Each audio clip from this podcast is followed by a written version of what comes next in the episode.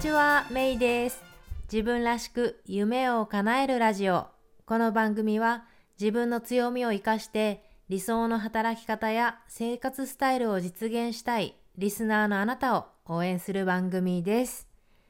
今回140回目になります。ということで、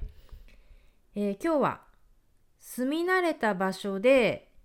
街をワクワクしながら探索するっていうのをねテーマにちょっとお話ししてみようと思うんですけどちょっとねどんだけ話が長くなるのかうまく話ができるのかね。この今から話そうという時にまだ全然分かってないんですけどまずねえっと最近も読書を続けてて今日はちょっと読書の話はねもう先月たくさんしたんでそっちを聞いていただくとして読書にまつわる雑談シリーズを、えー興味のある方は聞いていただきたいんですけど、まあ、引き続き本を読んでいて、えー先月ゲストで出てもらったニッキーが勧めてくれた本があってですね。えーっとその本はあの内向的な人が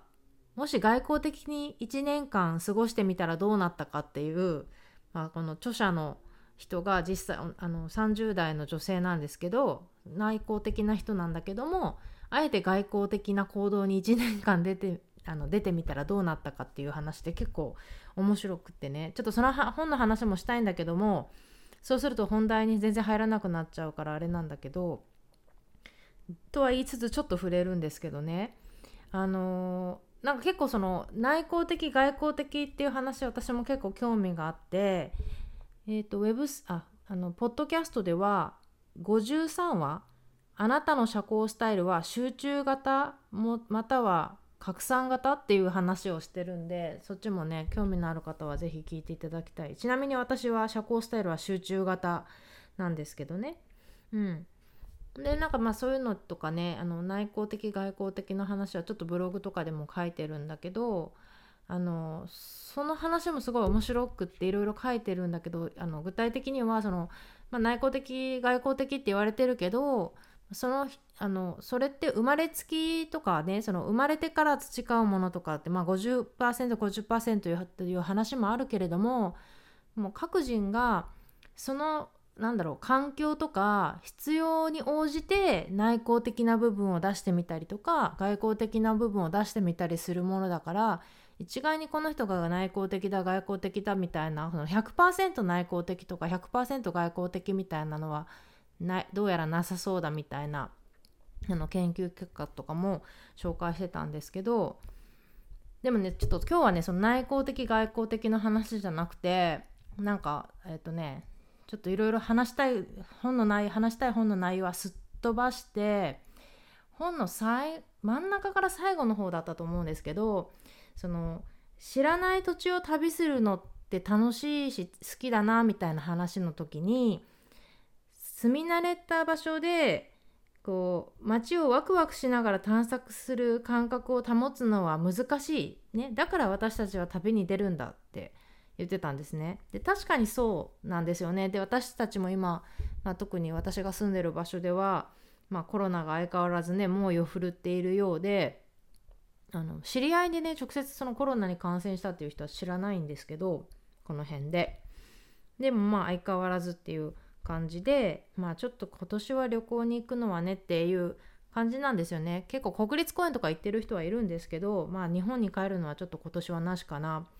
あのずっと言ってたねカンボジアのアンコールワットに行くのも今年はなしかなって思ってるんだけどもでもねあの最近すごく生活してて思うんだけどその住み慣れた、ま、場所住み慣れた街でもその街を探索するっていうことはまだまだ全然可能だしむしろそれを楽しむことって今だからできるのかなって思ったんですよ思ったというか思ってるんですね。で私の場合は、えーサンディエゴっていう街がすごく好きで、まあ、それで、えー移住してきてるんですけどサンディエゴに住んだ住んでるのは通算で今12年間住んでるんですね。で12年住んでるんだけどもやっぱりまだまだ知らない街とかってたくさんあって新しい場所とか道とかって結構常に発見があるんですね。そのそういうふうに行動をしていれば。うん、であの話が脱線するんですけど今ちょっとこう密かにはまってることがあってそれがあのセカンドハンドのものを買うっていうこと。なんかこう必要ないものは買わないんですけどあのなんか必要な何かが必要かな必要だなって思った時にすぐこうお店とかアマゾンとかであの新しいものを買う前にあのセカンドハンドのアプリでなんかもういらない人が安く売ってるものとかがあるのでそれを何かをチェックして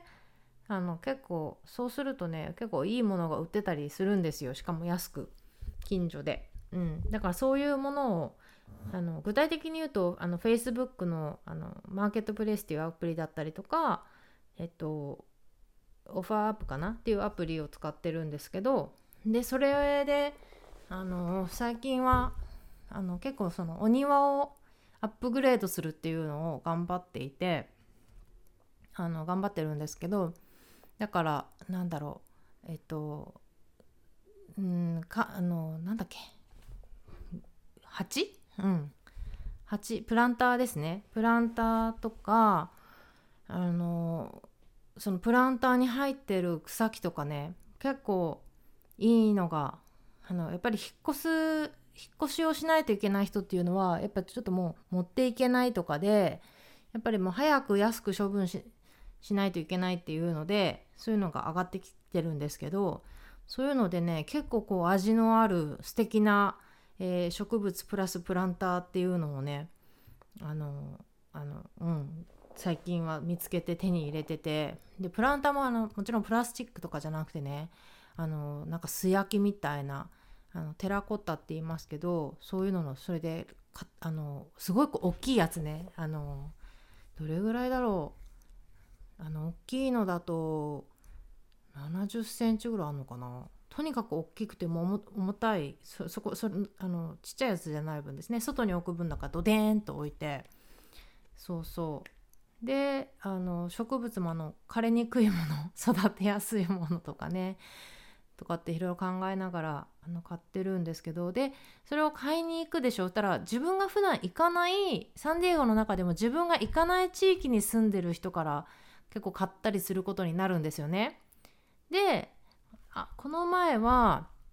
えっ、となんだっけ葉肉植物って今結構流行ってるじゃないですか英語でサキュレンスって言いますけどサボテンともちょっと違う。でもこうあのなんだろう葉っぱまあそういうそれ系ですよね。可愛い系ですよね。なんかそういうのを入れるためのこう底が浅くてこう広い感じのそういう素焼きのあの鉢を買ってでその足で今度はその葉肉植物の切った分あのお店でそういうのを買うんじゃなくてきあのお家にいっぱいあってそれをあの切った分を売ってくれる人とかいるんですよ安く。あの10種類ぐらいを5ドルとかで。でそれをこう土に植えたり水につけとくとそこからこう根が生えてきてまた育つっていうやつなんですけどでその代わりにそこそれを買ってでさらにもう一軒今度はあのフィグ。イチジクですね。イチジクの木を切った人がいてそれも水につけとくとあの根っこが生えてきてそれを土に植えるとイチジクの木ができるっていうやつなんですけどそれもタダでなんか譲ってくれる人がその人その人はねあの多分年配のリタイアした女性だと思うんだけどそのイチジクが育つのがすごい嬉しいみたいでみんなにそのなんかこう喜びを分かち合いたいみたいな感じであのタダでお分けしますみたいなのとかで欲しいです取りに行きますって言うとこうやって育てるんだよみたいなのを細かくメッセージで送ってくれて何日に1回最初は水を変えてでこれぐらい経ったらあの根が生えてくるはずだからそれを土に植えてであの肥料はこれぐらいでいいとかもうすごい細かく教えてくれて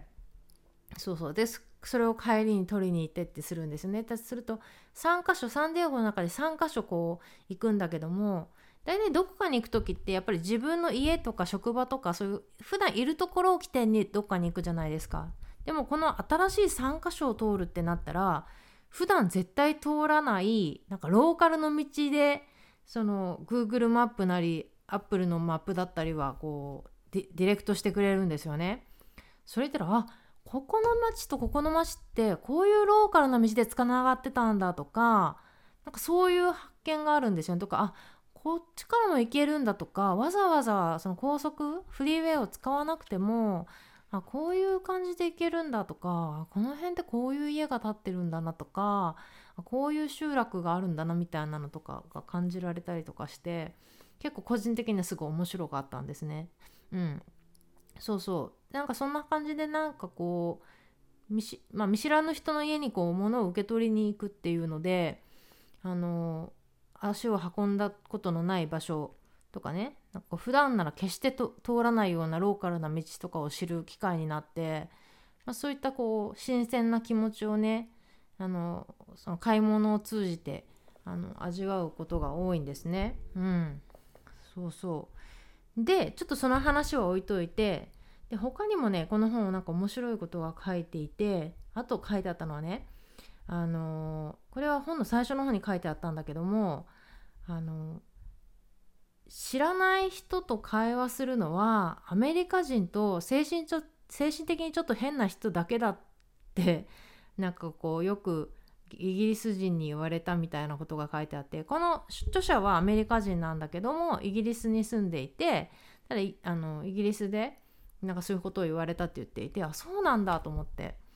なんか私がアメリあのアメリカに初めて留学できた時にバスでバス停でバスを待ってたりとかスーパーのレジとかで知らない人同士がすごい会話してるんですよ話し込んでたりとかしてて。でそういうのがすごい新鮮だったんですね。とか自分もそのバス停で話しかけられたりとかすることもあったしでなんかなんてオープンなんだろうなんて面白いんだろうってまあ比較的いわゆる内向的な私でもそう思ったんですよね。でもなんかあれってやっぱアメリカだけのものなんだってなんかこう私は何だろうイギリスは行ったことないんですね住んだこともないし行ったこともないからよくわからないけども少なくともイギリスはそうじゃないんだと。うん、なんか聞くところによるとイギリスは結構日本ともね島国同士で文化的にも近いなんて言いますけど、うん、でもだとすると私って意外にも結構アメリカ文化ってすごい好きなのかもしれないなって思ったんですよね。うんでそこでまた書いてあったのが人は見知らぬ人と話すと幸せを感じるらしいんですよ。うん、なんか通勤中とかそういう時に知らない人と話すと幸せ度がアップするっていう研究結果が出てるそうなんですね。とかあの実はみんなそうやって知らない人と話したいっていう欲求があるらしいんですよ。ただあの相手の知らない人たちが自分とは会話したくないだろうなって思うから、まあ、そういうのは実際にはあんまり発生しないんだけどもでもそのまた調査によるともし他人に話しかけられた場合ほぼ100%の人があの会話を返すだろうっていうふうに回答したらしいんですね。まあこれはイギリスでの回答だから日本だとちょっと実際どうなのか分かんないですけどでもそうそうあの知らない人と話すとこう幸せを感じるっていうのが人間のあの一部にあるそうなんですね。うん、なんかこれもなんか面白いなと思ってってことは結構アメリカ人ってすごい幸せ日々の中での幸せをなんか行動でなんかこう現実にしてる人たちなのかななんて思ったりして。うん、でねまた本でその話その本を読んだ後にまあさっきみたいにその何かを買いに行ったりとかする他にも最近そのまあ旅行もできないしっていうのでこう今までサンディエゴで行ったことなかったところにどんどん行ってみようと思っていろいろ行ってるんですけど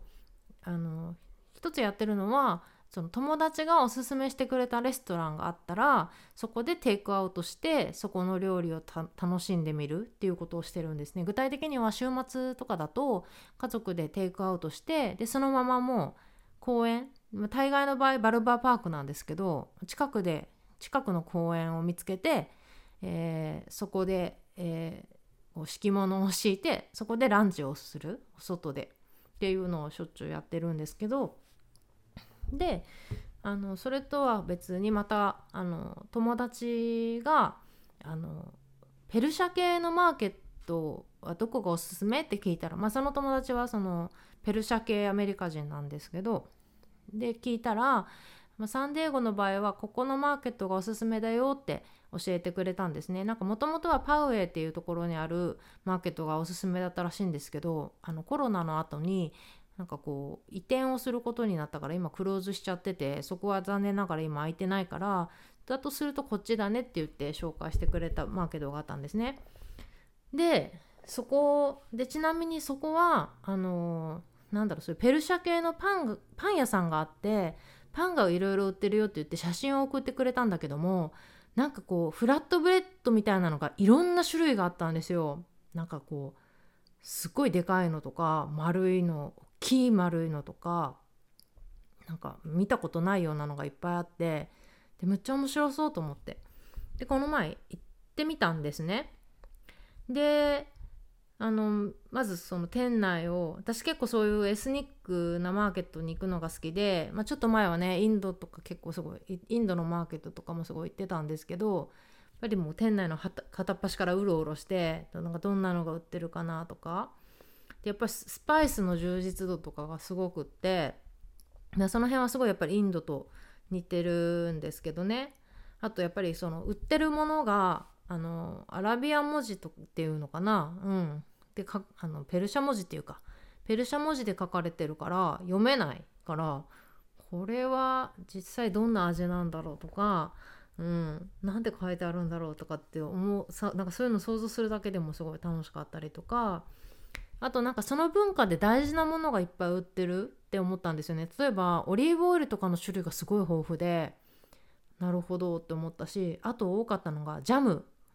ジャムがねなんか普通の私たちが食べるいちごジャムとかってマーマレードとか普通じゃないですか。それ以外にもいちじくのジャムとか人参のジャムとかクイーンスのジャムとかだね。クイーンスって知ってます？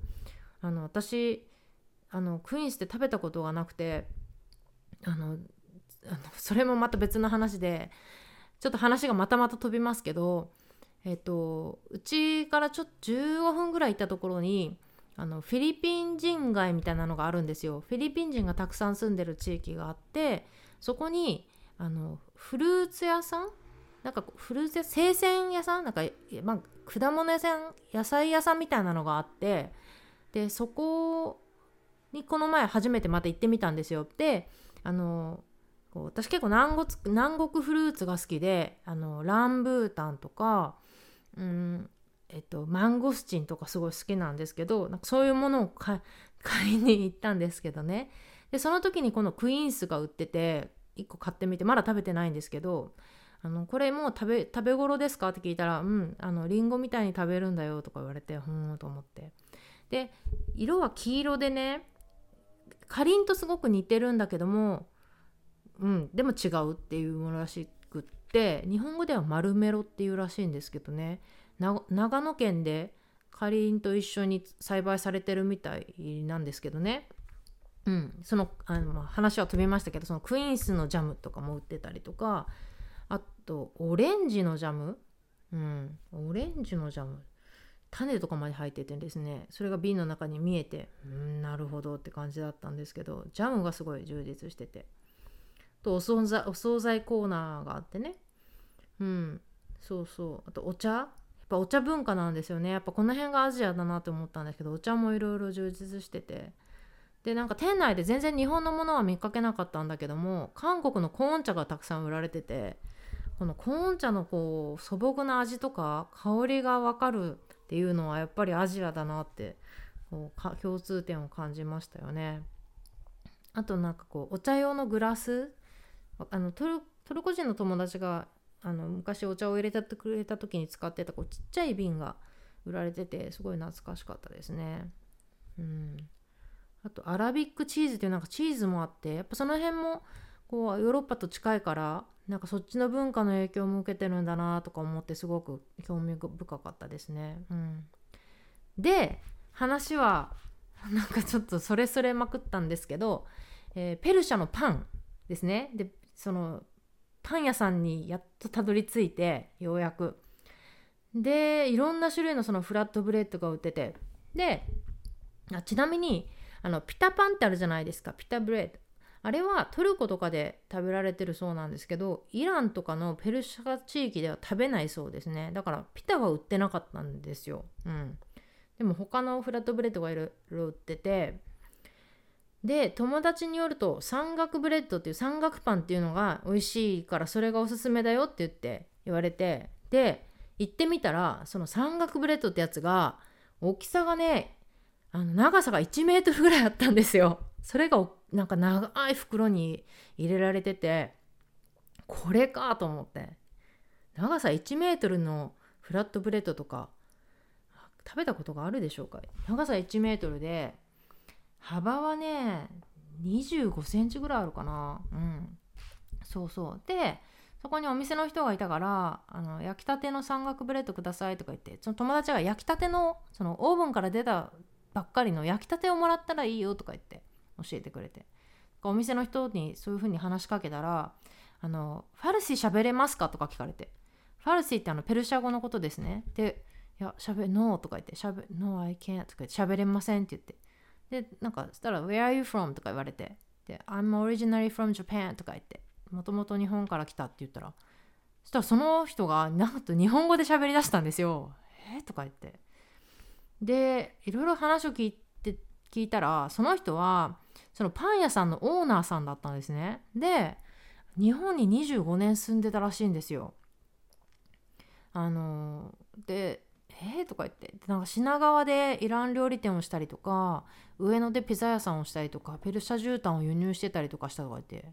結構お金持ちの人かもしれないですねと思って。そうそう。でもうこっちもすごいテンション上がって。であのー、なんかね すごいこうでそのさっきの本その内向的外交的の話じゃないけどその相手と深い会話をするそのいわゆるスモールトークじゃなくて深い会話をすることでこう相手とのコネクションが深まるみたいなことが本に書いてあってね。でもまさにそのディープトーク深い会話をガンガンする人だったんですよ。でそのバーそのパン屋のカウンターでもうずっと私もこうなんか膝をん？膝？肘肘をついて話してて。でもうなんかその人が「あなた何歳?」とか言って「あ40歳」とか言って「若い若い私49歳」とか言って「旦那さん何歳?」とか言って聞いてきて「でな仕事何してるのアメリカに来て何年旦那さんは何の仕事してるの?」とかすごい聞いてきてで私ね日本語なんかもう喋れるしね日本も長かったから時々丸海行くよとか言って丸海って日系スーパーの名前なんですけど私日本人の奥さんいたけど離婚しちゃってね彼女日本に帰っちゃったよとか言ってうん、今新しい奥さんがいるけどねあの日本人じゃないからあの日本語話してないけどねとか言って。でどこに住んでるの？とか聞かれて。あのね私はラホヤに住んでる。とか言って。ラホヤってあのサンディエゴの中でも高級住宅地なんですね。いやラホヤは家賃がすごい高い。とか言って。これだったら銀座の方が安い。とか言ってて。すごいなこの人って。そう。まさかその私的にはかなりアウェーだったペルシャ系マーケットでこんなに日本語を話すとは思わずかなりびっくりしたんですけど。そうそう。そんな感じでそれでなんかそのあのピザのチラシをくれてあのこの電話番号私の携帯番号だからとか言って 電話番号までもらってそうそう帰ってきたんですけど。あのうん。なんかちょっと微妙にねナンパっぽい気もしなくもなかったですけどでもほんとねこう日本でもアメリカでもビジネスを起こしていてものすごいエネルギーのある人だなと思ってかなりこう感銘を受けたんですけどね。私やっぱこういう人のことを外交的って言うんだろうなってこうしみじみこういう人が経営に向いてるのかもしれないなとかねこういう商売ね向いてるのかもしれないなとかってあのしみじみ思ったんですけど本当ねなんかそうこう住み慣れた街でもこう探索をすれば行動すればねこういうふうにもう犬も歩けば棒に当たるではないですけど、うん、メイも歩けば、ね、日本語喋れる、えペルシャ人のパン屋のオーナーに出会えるっていうね。そんな感じで、うん、ちなみにねこのサンガクブレッドを家に帰って食べてみたか見たんですけど美味しかったですね。あの、なんだろう。朝ごはんに食べるものらしくて温めてジャムとかバターを塗って食べるといいってことで、まあ、だからあんなにジャムがたくさん売ってたんだなってすごいこう納得したんですけどあのパン自体がもちもちしてて多分ご飯ご飯お米の粉かな？なんかそっち系が使われてただの小麦じゃないって感じでもちもちだったしあのジャムとジャムとかとにかくバターとよく合う感じであとあのごまが全体に練り込んであったからごまの香りがいい、うん、そういった感じの、えー、フラットブレッドでしたね。これはねなんかこう珍しいからお友達への手土産もいいなと思って早速この前お友達にもちょっとお裾分けしてみたんですけどね。うん。そうそんなわけでねなんかあの最近あのサンディエゴ内を、えー、ワクワクしながら探索しようっていうのでねいろいろ開拓をさらに続けている私なんですけれどもうんなんかそうしているとねこう思わぬものに出会ったりとか思わぬ人に出会ったりするもんですね。うん。やっぱり面白い。うん。ねもちろん旅行がね旅行もしたいんですけどね。えー、と同時になんかこうもう住み慣れた街で同じところをねルーティンのように動くんではなくてまあなんかこうなんだろう仕事にもし行く時でもねなんか時々違う道を通ってみるとかなんかそういうこう今こそ本当にねこうクリエイティビティ、ね、想像力を使う時ではないかなと思うんですよね。うん。まあそんなわけで今日は、えー、住み慣れた場所で街をワクワクしながら探索するっていうことでお話ししてみました。えー、いかがでしたでしょうか？最近、えー、街を探索しましたか？ね、えー、街を探索した人なんか面白い発見ありましたでしょうか？ね。とかあなたの街のね、おすすめのスポットはどこでしょうか、ね、もしサンディエゴのおすすめのスポットをね、ご存知の方はぜひ教えていただきたい。ね、私はなんか今リストアップしてて行きたい場所、まだ行ったことないけど、ちょっとチェックしてみたい場所をね、あのサンディエゴ内の場所をチェックしていて、えー、少しずつ、えー、チェックをあのしていこうかなと思ってます。ね。またね、最近あんまり探索してなかったなという人はね、是非、えー、この機会に探索してね、ワクワクを増やしていただけたらと思います。ということで、えー、今週も、えー、ちょっと山火事の多い、ここカリフォルニアから、えメイがお届けしました。ということで、Have a great day! Bye!